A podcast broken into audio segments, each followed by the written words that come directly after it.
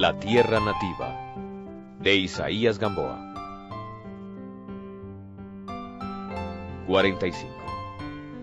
Amaneció el domingo, lleno de esa poesía alegre y luminosa con que el hombre fatigado ve los días de fiesta. Los trabajadores se vistieron de limpio, dispersándose enseguida por los caminos que conducen a las distintas chacras. Quiso Andrés aprovechar la mañana para ir a conocer las labranzas inmediatas, y Tomás se ofreció a acompañarlo. ¿A dónde vamos? Donde tú quieras. Tomó el mayordomo la escopeta y echó adelante, atravesando el platanal. El perro lo siguió. ¿Por aquí a dónde se sale? preguntó Andrés.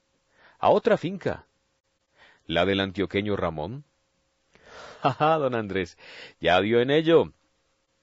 ¿Llevas la escopeta para atrapar a la maicerita? Eso dicen los versos, pero no se hace. Los ojos de ella sí que parecen una escopeta de dos cañones. Pasaron la quebrada y empezaron a ascender una ligera cuesta montañosa, por donde el camino estaba cubierto de hojas secas. La música de los pájaros llenaba de armonías el bosque. En lo más profundo, a larga distancia, percibíase la algaraza de los monos, como un coro infernal. Escondida en la copa de un yarumo, aleteó una pava, lanzando un graznido.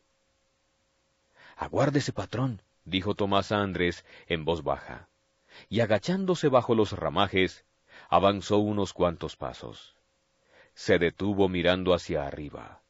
Apoyó en el hombro la escopeta y un tiro llenó la selva con el eco de la detonación, al propio tiempo que caía sacudiendo las alas el ave herida de muerte. Buena puntería, dijo Andrés acercándose. Qué buena va a ser. El hecho es matar un pájaro que vuela o un venado más ligero que el viento. La pava tenía el cuello destrozado. Tomás le amarró las patas y enseguida la colgó de la baqueta del arma que llevaba al hombro. A poca distancia vio Andrés un viejo tronco cubierto de orquídeas. Aquí está lo que a mí me gusta, las flores, dijo a su compañero. ¿Qué hacemos para coger estas? Están un poco altas, pero a la vuelta veremos. ¿Qué va a hacer con esas matas? Mandarlas a Cali. Ah, para la señorita Soledad. Andrés no había pensado solo en su hermana, sino también en otra señorita, y con este pensamiento siguió callado hasta la cuchilla. ¡Cuántas labranzas! exclamó deteniéndose. Todo esto es de antioqueños, que nos están desbancando, dijo Tomás. Hay que trabajar como ellos, repuso Andrés. En las faldas y hondonadas que tenían a la vista no había un solo trecho de terreno sin cultivar. Todo era rosas verdes, extensos maizales, que es la siembra preferida de los antioqueños. Descendieron Andrés y Tomás, y a poco rato iban de finca en finca, deteniéndose apenas en los patios o corredores de las casas. En casi todas ellas había mozos robustos, cantando al domingo, muchachas de vivos colores que los acompañaban u ocupadas en descortezar café o moler maíz. De finca en finca llegaron por fin a donde quería ir Tomás, a la labranza del señor Ramón. Ah, patrón, gritó al acercarse al patio.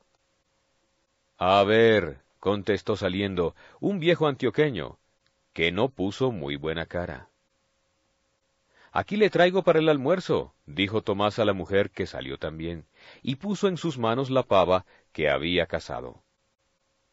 Andrés, entre tanto, ya había visto asomarse por detrás de la casa una cara fresca y pícara, llena de coquetería. Rosalía, llamó la mujer, lleva esto para la cocina. Ya voy, contestó la voz de la muchacha. Y después de hacerse llamar de nuevo, porque no parecía, salió la montañesa muy seria. Dengueándose, con ojos de desafío, apretados los labios. Era una chica como de dieciséis años, en el pleno florecimiento de tan bella edad. Su chaquetita rosada, muy ceñida al talle, delineaba perfectamente las curvas tentadoras. Tomás, apoyado en su escopeta, la miró con hambrienta mirada. Ella, desviando los ojos a otra parte, llegó al grupo. Buenos días, dijo a Andrés, y como no saludó a Tomás, éste exclamó. A mí que me muerdan los perros, ¿no es verdad, paisanita? Ella lo miró entonces y le hizo un gesto, pero ese gesto iba acompañado de una sonrisa picaresca. Es tan montuna, dijo la madre, dándole el ave. La chica salió corriendo y antes de entrar a la cocina se volvió, mostrándole la lengua a Tomás, con una gracia encantadora. Entre comillas. Lo ama y caerá, pensó Andrés. Un momento después se despidieron y cuando se alejaban, Tomás entonó la conocida copla que allí venía a pelo. Cuando voy a la casa de Rosalía, se me hace cuesta abajo la cuesta arriba, mas cuando salgo, se me hace cuesta arriba la cuesta abajo. Muy simpática es la maicerita, le dijo Andrés. ¿Le parece? ¿Cómo no? Si el viejo me la diera, me casaba con ella. ¿Te casarías? ¿Y entonces? ¿Para qué son las mujeres y los hombres? Y de vivir solo o mal, más vale casarse. Andrés nada contestó, y mientras Tomás se adelantaba a ver por qué ladraba el perro, iba pensando que sólo él tomaba la vida de una manera distinta de los demás. Sonó un disparo a pocos pasos de distancia y se apresuró Andrés para ver el efecto. Este sí fue bonito tiro, le dijo Tomás, saliendo de un matorral con un guatín que se estremecía al morir. El perro lo levantó y lo pasé. ¿Quiere usted ver si mata algo? No, contestó Andrés con su apatía habitual. No nos demoremos más, que ya nos estarán esperando. ¿Pasamos a coger las parásitas? A esto respondió que sí. La mención de las parásitas le hizo recordar aquella mañana en que Soledad, entrando de improviso al escritorio, alegró la melancolía de Andrés con una ofrenda de flores, las flores de, entre comillas, Marta, de esa Marta a quien había olvidado y que nunca lo olvidó a él. ¿Por qué? ¿Por qué no lo olvidó? ¿Qué melancólico secreto había encerrado ese corazón durante diez años? Ah, Sí era amor. ¿Había correspondido él con amor? No, no. Amor era el de Eleazar por su Mercedes, el de Nelo por Carolina. Y allí, delante de sus pasos, iba también aquel mozo rústico, que amaba a una montañera como se debe amar. Entre comillas, y todos son felices menos yo, pensó Andrés. Al llegar al árbol vestido de orquídeas, prepararon una tosca escalera, atados los travesaños con bejucos. Tomás se subió para alcanzar las plantas más altas, y al recibirlas Andrés y verlas tan florecidas y variadas, le halagó la idea del gusto que iba a proporcionar a Soledad, y a ella. En la tarde, que sería la última de su permanencia en la montaña, expresó Andrés a Eleazar el deseo que tenía de visitar la finca que había sido del abuelo Antonio y como el tiempo estaba muy hermoso, organizaron el paseo entre toda la familia. Los niños se entusiasmaron con que los llevarían, y fueron los primeros en alistarse. Solo se quedó la criatura última, después de infinitas advertencias de Mercedes para la niñera. Andrés iba al lado de su cuñada, mientras los pequeños corrían por el camino, bajo la atención de Eleazar. Era una senda amplia, sin peligro, donde sólo había flores, moras, mariposas y pájaros. ¿Ha estado contento? preguntó Mercedes a Andrés. Mucho, repuso éste, muy contento, sobre todo de ver el entusiasmo con que Eleazar trabaja, la abnegación de usted que lo acompaña, y la felicidad de ambos. ¿Es tan fácil ser feliz? dijo la joven esposa y siguió explicando sencillamente cómo el amor, la confianza, la familia, dan apego a la existencia, porque hay para quien vivir. Enseguida mezcló su fe a todos los proyectos de su marido. Trazó con inspiración maternal el porvenir de sus, entre comillas, criaturas, y de antemano gozó un poco de la dicha tranquila que le reservaba el futuro. Andrés oía a esa mujer fuerte, llena de confianza en Dios y en la vida, llena de amor y valor para alentar a su esposo, llena de previsión y de ternura para sus hijos. Ella había expresado con una sencilla fórmula toda una filosofía que Andrés ignoraba. Entre comillas, es tan fácil ser feliz. Al considerar esto, él, el hombre que se creyó siempre fuerte por estar solo, pensó que era un ser débil y miserable ante aquella joven que iba a su lado hablando de fortaleza y de cariño. Tocado su ánimo por esta elemental doctrina que lo confundía, la vista de la antigua casa del abuelo le impresionó profundamente. El recuerdo de aquel antepasado vigoroso, tronco de varios hogares, suscitó en su pensamiento la imagen del árbol robusto, padre de una selva, que de generación en generación iba extendiéndose en todas direcciones, quién sabe hasta qué remotos tiempos. Entre comillas. Y de este árbol gigantesco, se dijo, he nacido yo, para ser un espino raquítico y triste, o una rama seca que rehuye las flores y los frutos? Oh, no, no. Brotada de lo íntimo, en el último esfuerzo de una lucha dolorosa y terrible, esta frase definió ya la victoria de la sangre, de la savia primitiva y de un poeta, de un soñador, de un enfermo, hizo surgir el tipo del que triunfa, el tipo del héroe. Al día siguiente, en el acto de despedirse de Eleazar, éste dijo a Andrés, Me has prometido ser hombre, ya sabes que se necesita tener algún ideal, me has preguntado cuál sería el ideal tuyo, el objeto de tu vida. Yo te propongo dos, la familia y la patria.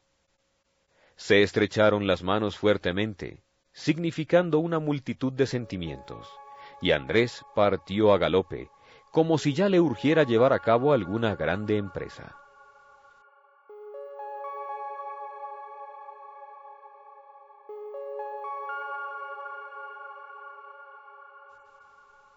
46. Toda la tristeza, todas las amarguras que la soledad y el desaliento habían acumulado en esa alma, volaron como las aves negras de la noche al destello del día. Andrés acababa de leer la parte bella de la vida en el libro de la naturaleza, que él había olvidado. Su imaginación atormentada, propensa a las negruras en que caen los espíritus excéntricos, lo había conducido por un sendero triste, sin una flor, sin una fuente. Pero la naturaleza es la verdad, y sus leyes, sencillas y eternas, son las que entrañan la gran sabiduría, única en que el hombre puede inspirarse para la realización de su destino. La desdicha está en la lucha estéril contra lo natural. Una irrupción de luz y de amor descendió sobre el alma de Andrés, como si hubiera roto de pronto la densa nube que cubría su cielo. Su sentimiento de delicadeza extrema estaba preparado para esta transformación que no era sino la vuelta al camino suyo, de donde inadvertidamente se había ido alejando, hasta hallarse perdido en un desierto moral que le comunicó su desolación infinita. Helo aquí, en la ruta encontrada de nuevo, por donde iban las huellas de todos los suyos, en peregrinación a la alegría. Adiós zarzas inextricables y punzadoras, adiós arenales pesados y ardientes. En una casa blanca lo espera la dicha, personificada en la amable figura de una mujer joven y bella. Su amor devolverá la vida a ese corazón agonizante. De la frente pensativa desaparecerá el ceño sombrío. Cuando los labios amados borren con un beso ese surco de angustia. Allá ha volado presuroso, a buscarla, como si temiese haberla perdido. ¿Qué sentimiento dulce es el que llena su pecho cuando la beldad que lo espera sale a recibirlo? Oh, felicidad única. Cuán bello ha de ser volverte a encontrar. Cuando de regreso de la montaña llegó a la puerta de la casa de Marta, al golpear en el llamador sintió que le latía el corazón, de una manera muy distinta de como lo había sentido palpitar la noche en que fue a hacer su primera visita, de vuelta a la patria. Entonces había ido el poeta, ahora el hombre. Después de llamar, oyó el frufru de un traje y el paso acelerado y conocido de la que venía a abrir. Era Marta. Andrés. exclamó al verlo, con el acento de quien ha languidecido en una ausencia y ve por fin a la persona tan ansiosamente esperada. Andrés. y le tendió las dos manos, elevando la faz como en una transfiguración.